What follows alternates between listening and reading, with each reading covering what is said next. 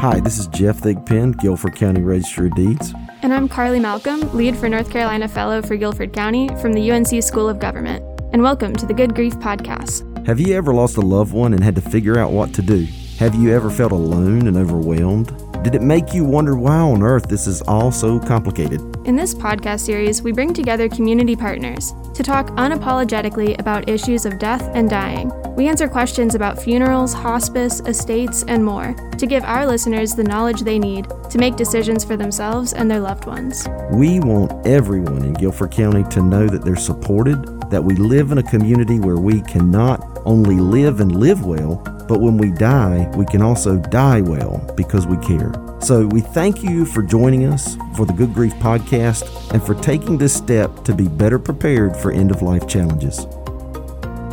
This is the Good Grief podcast. I'm Jeff Thigpen, Guilford County Register of Deeds, with Carly Malcolm, lead for NC Fellow from the North Carolina Institute of Government. Today, our guest is Dianne Person, the founding director of the Elon University Anatomical Gift Program, AGP program. As a willed body program, the Anatomical Gift Program was launched in 2017 and aids students in the physical therapy and physician's assistant programs in learning about anatomy and physiology of the human body. Dianne's task has been to inform the public about the program and increase the number of registered donors. Her special gift appears to be dealing with end of life issues and in some cases spending many hours with potential donors and their families and providing a great deal of care for that uh, program. She is currently an ad hoc member of the North Carolina Commission on Anatomy and was recently awarded, congratulations, the 2020 Phoenix Rising Award, which goes to an employee who has risen to the top and contributed to the Elon community in a dynamic way. She's got a national reputation for her contributions in the field of anatomy and willed body programs. Um, and I was uh, listening to one of your interviews, and I and I heard a, a, one of your quotes, and it said, "What we know matters, but I think who we are matters more." And I think that based on my conversation with you a few weeks ago, I think that you bring that to your work. And so on behalf of Good Grief and Carly, we want to welcome you. Uh, Thank you. Thank yeah. you so much for your kind words. I appreciate that. Yeah. Um, so, what brought you to Elon University? I think you came from Massachusetts. Yes. How did you get from Massachusetts to Elon? I get that question often. so, and I love to tell the story because, um, yes, Massachusetts born and raised, and my part of my background involves the work that I did at UMass Medical School in the same capacity as uh, the director of their anatomical gift program. The difference being theirs was already established, so I walked into a program that was already established. So, um, but you know, national organizations and reputation, you know, grew over that 16 years. Part of what I do is um, interact with the anatomy space and teaching human anatomy to medical students. And that is where I met a colleague uh, by the name of Dr. Janet Cope. We established a relationship, a collegiality, and a friendship. And little did I know that uh, this was back in the early 1990s. Little did I know that um, about 10, 12 years later, that our paths would cross again. So in 2012, she came back to UMass Medical School and said, I'm thinking about ramping up a program at Elon's School of Health Sciences. What do you think about that? And I said, Oh my goodness, you know, unaffiliated with a medical school, that's a pretty daunting task, yeah. but it sounds like it's feasible. Good will you serve as a consultant to a feasibility study? And I said, yeah, sure. So I didn't know what that would entail, but I said yes because I wanted to be helpful. And Janet was a friend and a great working colleague. So I began as a consultant, so using vacation and personal time to fly to Elon to serve as a consultant to a feasibility committee. And that led into the offer of uh, the post of founding director. Uh, they liked me a little bit on the committee, and they Sounds made like the it. offer um, after we, we well we submitted a report to the trustees in January of 2016, and the offer was made in March of 2016, and I readily accepted because I, I just fell in love with North Carolina the people, the culture, and the opportunity to build a program the way I wanted to build it. So that's how I came to North Carolina. Yeah, and it's amazing that this is an undergraduate program. And usually these kinds of programs are associated with medical schools. And so it makes it unique. And this is the first one of this kind in North Carolina, right? Yes, that's true. Yep. Mm-hmm. We are the first of, of its kind being unassociated with a medical school. So yes, we uh, that is our claim to fame, and you know we've made history in that way. Um, not sure about nationally. Um, I don't believe there is some completed data on that, but um, we're doing that investigation currently to see if we are the first in the country. Yeah.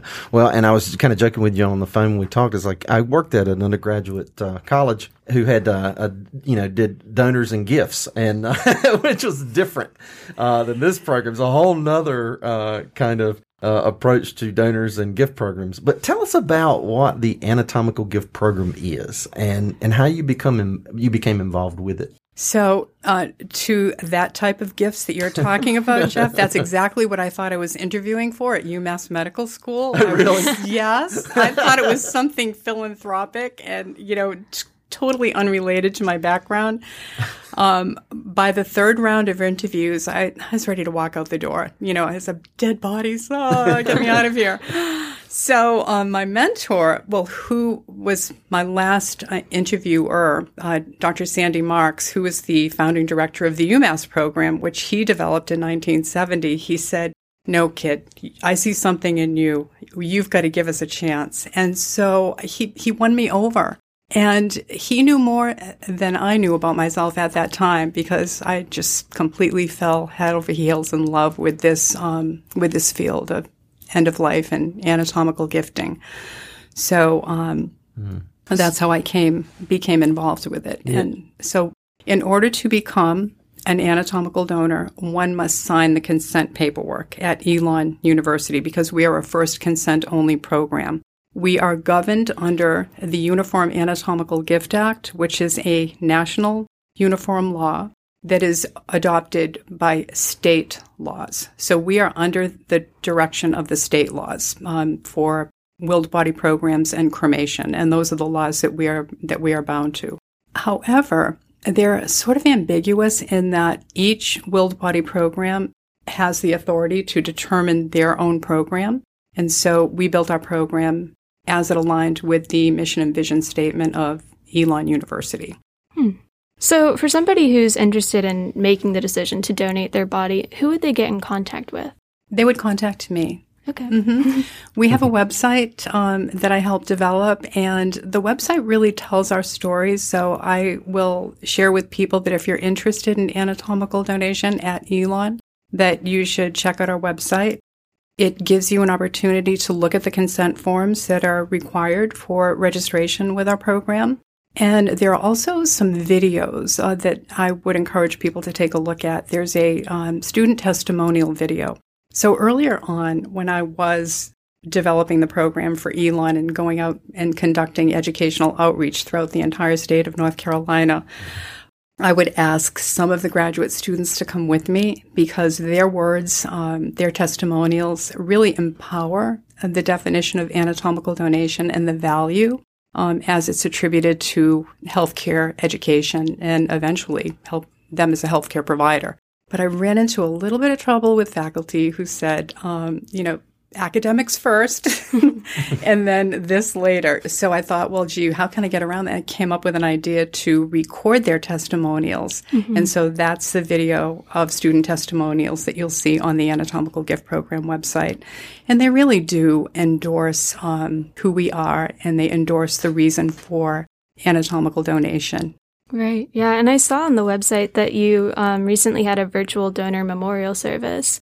Could you talk about that? Sure. So, uh, because of COVID and the restrictions, social distancing, and because we were not allowing at that time any outside visitors to come to campus, we thought, well, how are we going to include the family members? Because that's part of what we do in our offering of a annual memorial service. We invite the family members and we ask them to contribute um, with photos, with um, you know their written testimonials or their spoken testimonials about their loved one.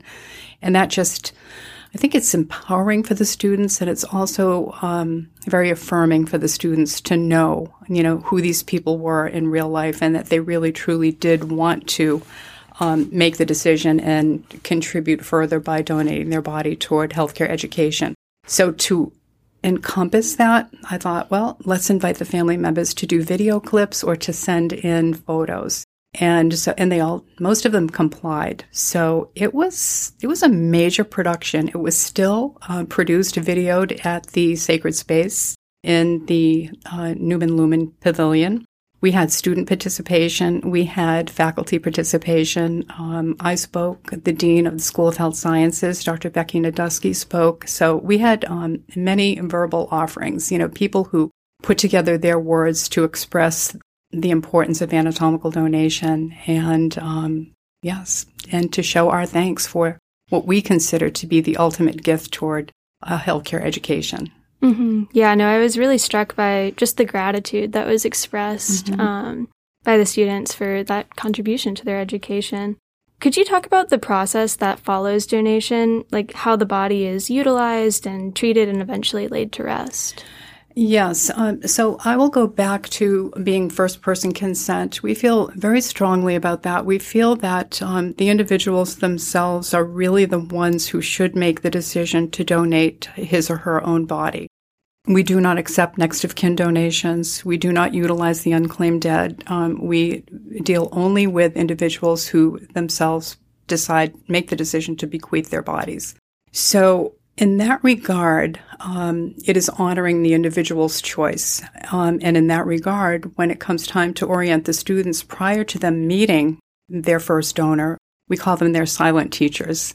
Um, I think that's just such a there's such a beautiful language that is synonymous with willed body programs, and that's one of the terms um, that we use. And when we introduce the students to the notion of them meeting their first fi- silent teacher, we can say with assurance that um, they are here because they chose to be here. This was mm their decision. And that really does um, remove some ambiguous and uh, ambiguity, you know, some hesitation for the students to go in and to actually meet their silent teacher because they're, you know, they're a little nervous about that. Some of them have never, you know, seen, you know, a dead person before them before. And this is an opportunity for them to embrace that um, experiential learning. And in our anatomy space, we pride ourselves with compassion, with dignity, with reverence. And I recall my mentor from the UMass days saying to me that um, the way a student conducts himself or herself in the anatomy space will certainly determine how he or she will be as a healthcare provider. So that respect that dignity and that compassion is a common thread, you know, throughout the entire anatomy course. Yeah. Have you ever encountered family members who maybe don't understand or don't fully agree with their loved one's decision to donate their body? Yes, and uh, that's a great question. Um, part of the educational outreach is to invite family members to attend that educational outreach session or to invite our potential donor registrants to include their family members. Um, another UMass story.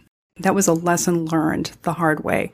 Earlier on in my career, um, I walked into my office one morning and my assistant said to me, There's an urgent call for you. The night before, I had accepted my first donor. And so the call was from the donor's daughter. And she said, There's no way that you're keeping my mother. She never mm-hmm. told any of us. She was calling from out of state and she had siblings who were also living out of state the mother had made the decision to donate her body to UMass Anatomical Gift Program without telling any of her family members. So that was a policy change for us um, in terms of within educational outreach, making sure that potential donor registrants include their families in this decision making process so that they can support them because they're, after all, going to be the ones to facilitate at the end of life. So to finish the UMass story, um, I said to um, Dr. Marks, I said, you know, we really um, have to deal with the living. So we invited the family to come to the school and uh, take their mother back, which they did. Um, but it was a policy changer. And so when I was developing the program for Elon, I made sure that we were first person consent and that the families would know. So, yes, it's all about educating the family and bringing them into the fold. And when we were researching uh, the program, I think we were struck with the language. Uh, it was a very compassionate language. It was caring language. It was not just about a body. It was about the whole person. It was about the family. It was about the idea that, you know, as you say, silent teachers is that in death, these uh, people whose bodies are donated continue to have a huge impact on students and in terms of their knowledge, and that knowledge goes out into the world. When you're looking to the future, what is your hope for the program, and how would you like to see it grow and evolve in the years to come? So, before I answer that question, may I speak to what you just said? Yeah, yeah. Uh, because I just love the way you summarize that. I asked a student if they would um, calculate how many potential people they would affect by one donor, by one silent teacher. So when you take the number of cohorts, the number of students who will actually learn from one donor because it's a shared experiential learning experience in the anatomy space, and as they go out as healthcare providers and treat all of their patients, they will have made a difference, made an impact. One donor will have made the impact on over 600,000 patients to me, that is mind boggling. Wow. That, that is just a staggering number um, calculated by our School of Health Sciences students. And in that way, death is not final. And in that way, they are creating a legacy for themselves. So wow. that, that's very impactful on healthcare education and healthcare providers. Yeah. And, mm-hmm. and that's great. I mean, in terms of our podcast, we have these podcasts in order to be able to understand the issues of death and dying and to talk about a part of our lives and death that sometimes we don't like to talk about. And you all have done such a wonderful job of of this program that I'm definitely the more I learn about it, the more uh, I'm a proponent of it and think that that what you're doing is just wonderful. And it's again, it's not just what you're doing; it's how you're doing it. So, to your question about um, what do I have in mind for the future of the anatomical gift program at the School of Health Sciences, I think we're already on our way to establishing that. It has always been my dream to establish a gold standard willed body program, um, uniquely in its in our own way, aligned with our policies and procedures as first person consent only program, and to set that gold standard for other willed body programs nationally. I think that we're we're well on our way to doing that. I think that we are, have established ourselves in that way, and I also want us to be want a reputation to be known as being those compassionate end of life options. We are an end of life option. So anatomical gifting is not for everyone, but for those who decide that this is what they wish to do with their end of life, we hope that they'll consider Elon. And I'd like to add to that that a common thread in educational outreach was the struggles that people have in initiating these difficult end of life conversations with their family members. So that was sort of a common thread. So um, I've also done some work on behalf of Elon's anatomical gift program in helping people initiate those crucial conversations, those difficult end of life conversations. So that has been um, mutually beneficial. So, what would you tell somebody who's considering donating their body but doesn't really know what all that entails? You know, my conception was just this vague you can donate your body to science. What what factors go into play there? So, I would invite people to think about why they want to donate their body. Um, to think about that because that's a conversation that I will emphatically suggest that they have with their family members. Um, I would ask them to think about doing that, um, and they can do that in a number of ways. Um, I could offer a Zoom session with them now, um, whereas I, I would make a one-on-one appointment with them, but hopefully we'll get to that one day. But for now, it would be a Zoom session to include their family. I would invite them to visit our website because it really tells our story and it gives them um, the opportunity to look at the paperwork. I would also ask them to be prepared to make a commitment. Their fam- this is for their family members because the um, individual, their loved one, is going to be with us for up to two years. Um, it could be a year, but it's up to two years. So they have to really prepare themselves and to be ready for that. Um, some family members will comment and say, "Well, you know, how do I have closure?" And I will say that, well, think think about that. You know, everybody has their own definition of closure. Some folks, myself included, do not like the word closure. You know, I always want to keep uh, the people who I loved and lost in my heart forever. I don't want closure. But for those who do, I would invite them to get creative about a memorial service. And they would have to do it, of course, without the presence of their loved one, but they could do that earlier on. And then I would also um, let them know that um, we are a very transparent program. At any given time, they can call us and inquire on where studies are. When will they be concluded? So um, there's an open line of communication. I would tell them that. And then I would also let them know that um, at the end of life, at the end of at the end of studies, rather, that um, we will be celebrating not only their loved one, but celebrating them for supporting their loved one in this end of life decision with a memorial service that will include their contributions and um, our students expressing their very deep and profound um, gratitude for the ultimate gift toward their healthcare education. That would be the comprehensive answer. That's great. Thank you. You're welcome. Yeah, and uh, Dianne, thank you so much for being with us today on the Good Grief podcast. Uh, Dianne Person, the founding director of the Elon University's Anatomical Gift Program, AGP program. We will have the links to the program and information, uh, which will join the podcast. And again, Dianne, on behalf of Carly and myself, we want to thank you for being with us today. Thank you, everyone. Uh, thank you for this opportunity. It has really been my pleasure. And so, uh, we uh, really appreciate you being here with us. Uh, we've come near to the end of our time. And um, what I would like to do is uh, thank you on behalf of Carly and myself. Thank you for being a part of the Good Grief podcast. You're very welcome, Jeff. It has been my pleasure. Thank you for listening to this episode of the Good Grief podcast. We want your feedback. You can visit our website at www.guilforddeeds.com. You can also email us at endoflife at guilfordcountync.gov or find us on Twitter with the handle at Guilford underscore ROD. We hope you've enjoyed this episode, and until next time, take care.